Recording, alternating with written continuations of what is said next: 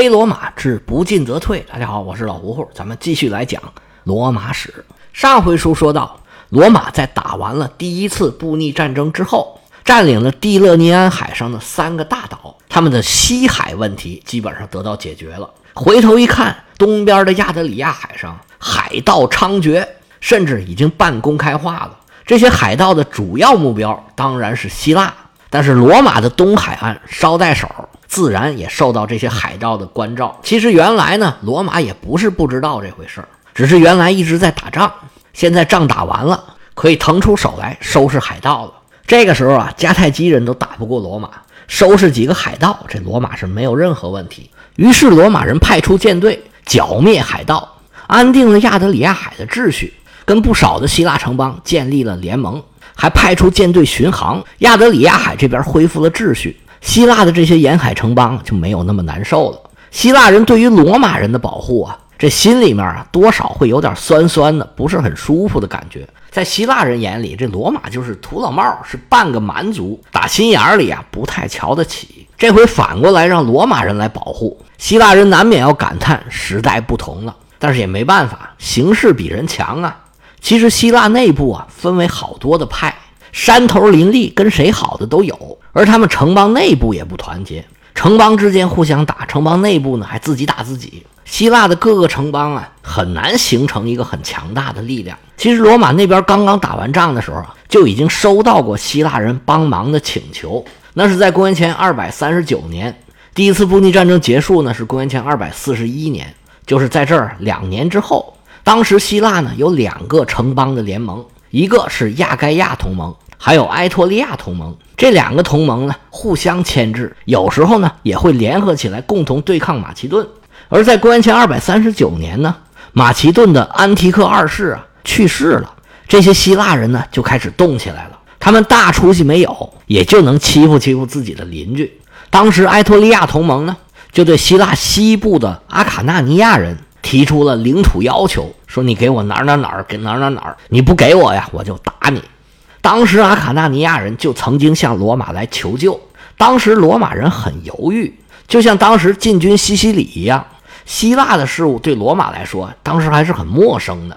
罗马有点想管，又有点不太想管。但是阿卡纳尼亚就说呀，说你们罗马呀，必须得帮助我们。为什么呢？因为当时啊，希腊联军攻打特洛伊的时候，只有我们阿卡纳尼亚人没去打，而你们罗马人呢是埃涅阿斯的后代，你们跟那些希腊城邦是有仇的，所以你们必须要帮我们。罗马人说：“那那帮就帮吧。”就派了一些使者去调停。但是到了希腊之后啊，这埃托利亚人啊非常的傲慢，也没有给罗马面子。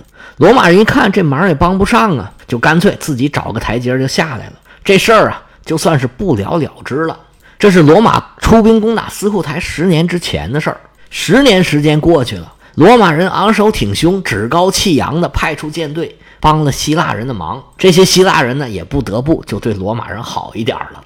罗马人这种看似是义举的这种行为，其实也是得罪人了。他们得罪的就是马其顿。自从亚历山大的父亲腓力二世征服了希腊以后。历代的马其顿国王都把希腊当成了自己的后院自己的后院当然是自己保护了。但是自从继业者战争以后，马其顿呢就逐渐衰微，实力越来越弱，而且呢，他南边要对付希腊人，时不时就发生的造反；北边呢又要对抗蛮族，经常处于两头忙活、两头都顾不上的状态。而且马其顿的王权是几度易手，他们内部的争夺也形成了内耗。对希腊就逐渐失去了掌控。其实亚得里亚海的海盗啊，本来应该是马其顿人管的，结果他们为了牵制希腊人的力量，他不但不剿灭海盗，反而呢对海盗给予支持。这支持呢又不能明面上支持，只能偷偷的在背后递刀。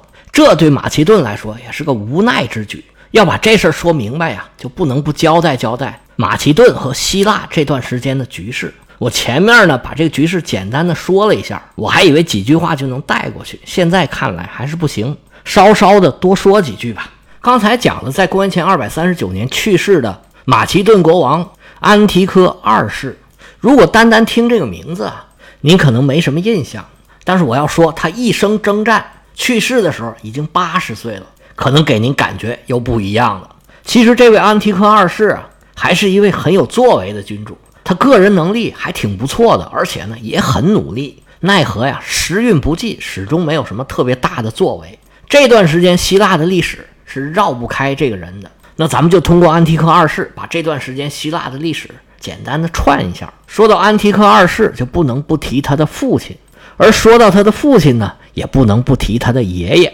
安提柯二世的爷爷就是安提柯。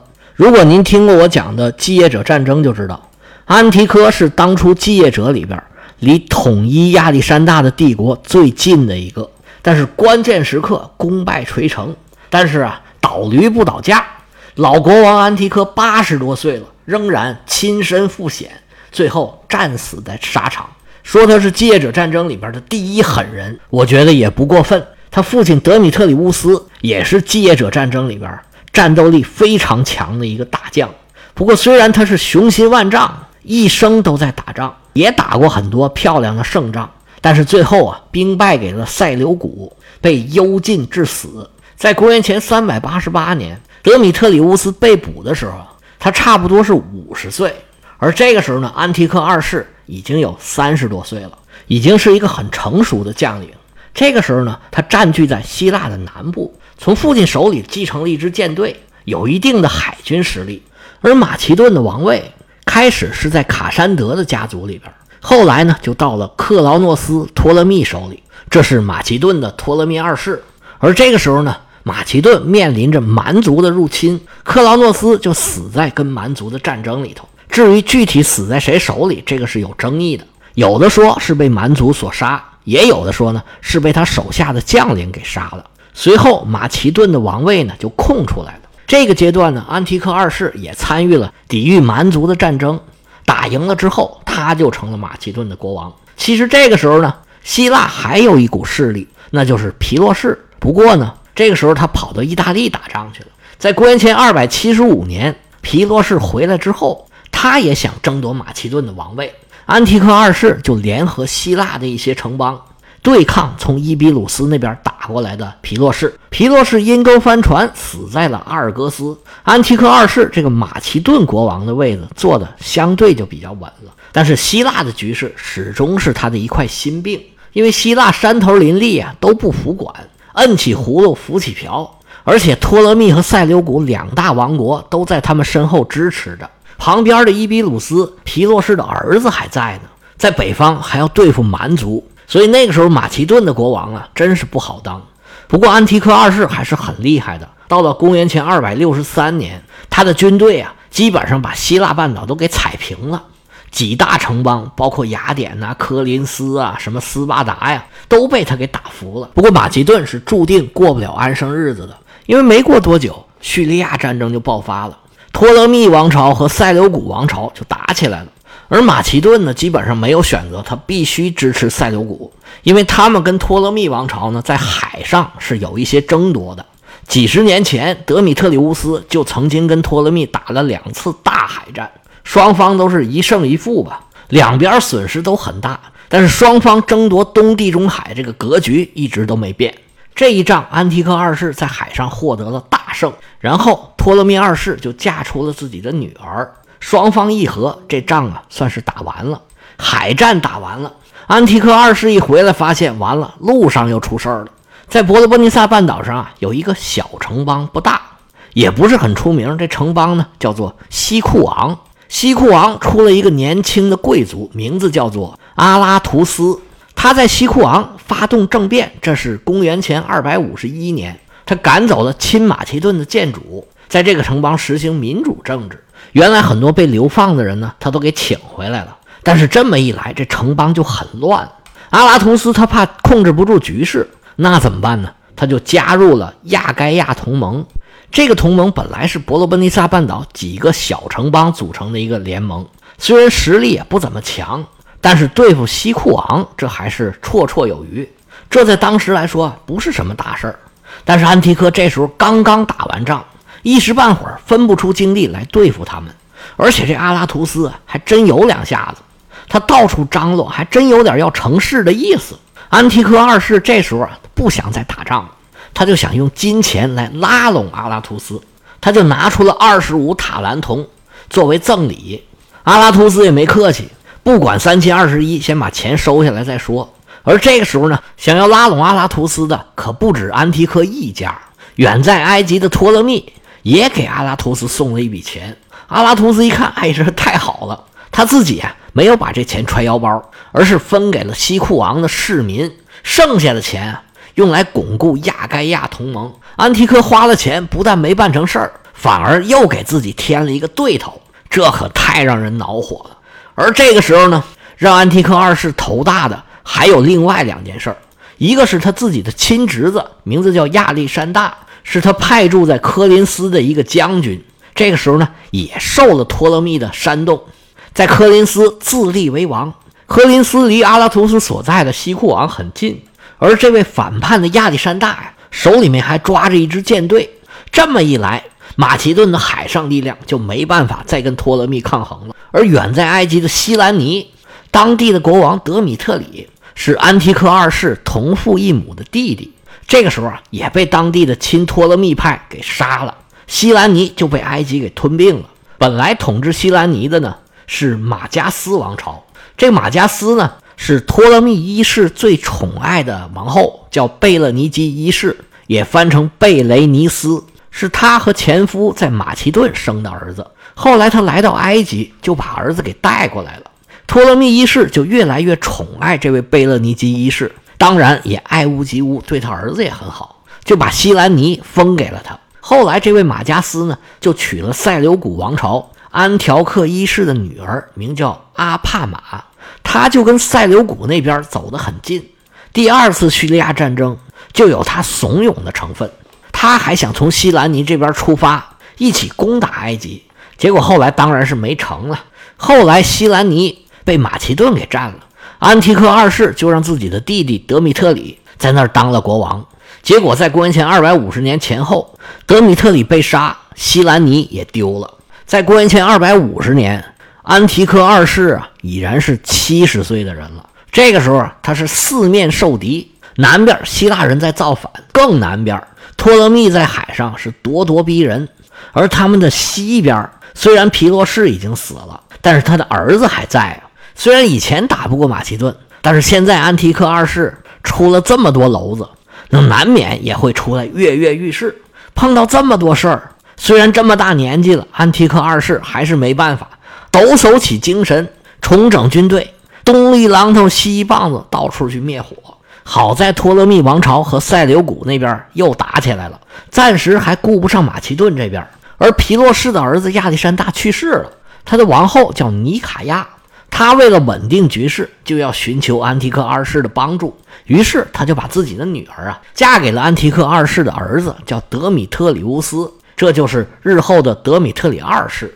但是这也没用，伊比鲁斯后来还是被安提克二世给吞并了。而这个时候呢，安提柯在科林斯的这个侄子还是年轻啊，被老头给算计了。科林斯也被安提柯二世给收回来了。马其顿的局势啊，一度还很乐观。这时候啊，他又想拉拢这个阿拉图斯，但是阿拉图斯这时候是软硬不吃，他表面上应付着马其顿，结果一回手就组织军队攻陷了科林斯卫城。安提柯刚拿下来，又被人给掏了。阿拉图斯乘胜追击，又占了几个地方。他的这个行为啊，让很多希腊城邦都来劲儿了，有不少城邦就开始加入亚该亚同盟。安提柯二世一看这不行啊，有点对付不了了。他就联络了希腊的另外一股势力，叫埃托利亚同盟。埃托利亚是希腊中部的山区，埃托利亚这个地方出了名的出雇佣军，而这个埃托利亚同盟呢，也是最不安生的。而埃托利亚同盟呢，跟亚该亚同盟是一水之隔，就隔着一道科林斯湾，双方啊一直都有纠纷。安提柯二世一拉，就把他们给拉过来了。阿拉图斯眼见着打不过了，就说：“你摇人啊，那我也摇人。”马其顿最大的对头，那就是托勒密王朝。在埃及的支持下，阿拉图斯就一直跟安提柯二世在这周旋。到了公元前二百三十九年，终于把安提克二世这老头给熬死了。这个时候啊，安提克二世已经八十岁了。继承王位的是安提克二世的儿子，叫德米特里乌斯，史称叫德米特里二世。其实安提克二世这一辈子啊。可以称得上是戎马生涯。他一出生啊，就跟着他父亲一起打仗，一直到八十岁死了也没消停。但是始终也没有达到自己想要的这个结果，而且他也够勤奋的了，该做的都做了。但是就是这么个形式，他好像也没有什么别的办法。他儿子一继位，就发现这活不好干呢。其实这位德米特里乌斯二世啊，早已经是一位成名的战将了。在公元前二百六十年的时候，他就率兵把皮洛士的儿子亚历山大二世的军队给打败了。但是，一登上王位，他就发现自己接的其实是一副烂摊子。希腊的埃托利亚同盟和亚该亚同盟一看老国王死了，纷纷起来行动。我们前面讲的埃托利亚同盟逼迫阿卡纳尼亚人交钱，阿卡纳尼亚才去找了罗马人来主持公道。这时候罗马人还没腾出手来，直到十年之后才有罗马剿灭海盗的这一出。德米特里二世上台以后，埃托利亚同盟和亚该亚同盟啊，是一天也没闲着。想尽各种办法到处折腾，而且呀是大事没有，小事不断。德米特里二世啊是疲于应付，到处灭火，折腾了十年也没折腾出来个所以然。到了公元前二百二十九年，更麻烦的事来了，有一支北方蛮族侵入到了马其顿的境内，德米特里二世赶紧挥兵北上。结果这支蛮族啊是人多势众，德米特里二世准备不足，战斗中啊是遭到了惨败。德米特里二世在战斗里头负伤，没多久就撒手人寰，扔下一个未成年的儿子，还有一个乱糟糟的王国。注意啊，这一年是公元前二百二十九年，罗马可就已经出兵攻打斯库台了。德米特里二世去世了以后啊，继位的。是他的儿子，名字叫做菲利，史称是菲利五世。但是菲利这时候还小，摄政王也叫安提柯。这位安提柯呢，是德米特里二世的堂弟，他的父亲也叫德米特里乌斯。反正他们家呢，就这俩名儿折腾来折腾去。如果不叫这俩名儿大不了就叫亚历山大。所以这里一世、二世、三世搞得挺乱的。新上来摄政的这位安提柯。他父亲就是咱们刚才讲的，在西兰尼当国王，被当地的亲托勒密王朝的势力给杀了的那位德米特里。因为他没有在马其顿当过国王，所以就没有这个一世、二世、三世这个叫法。而这位安提柯摄政了两年之后，也没有免俗。这事情呢是按照一般的剧本来发展的。他废掉了自己的这位侄子，自己当上了马其顿的国王，史称叫做安提柯三世。安提柯称王的时候啊，已经是公元前二百二十九年了。罗马人他已经进来了，而按照刚才我们讲的这个局势，从公元前二百七十多年一直到公元前二百二十多年这半个世纪的时间里面，马其顿始终都是自顾不暇，哪有空去管亚得里亚海那边的事儿啊？而他们又要跟希腊的城邦开展各种各样的对抗，所以在这种情况下，他们纵容海盗。是不是就显得非常的合理、顺理成章？但是这件事儿啊，对罗马来讲可是一件大好事儿。这就相当于他们在西边的门户洞开，把进军巴尔干半岛的钥匙，甚至可以说是塞到了罗马人的手里边。罗马人似乎是想不要都不行。安提柯三世是一上来就立刻面对着罗马的问题了。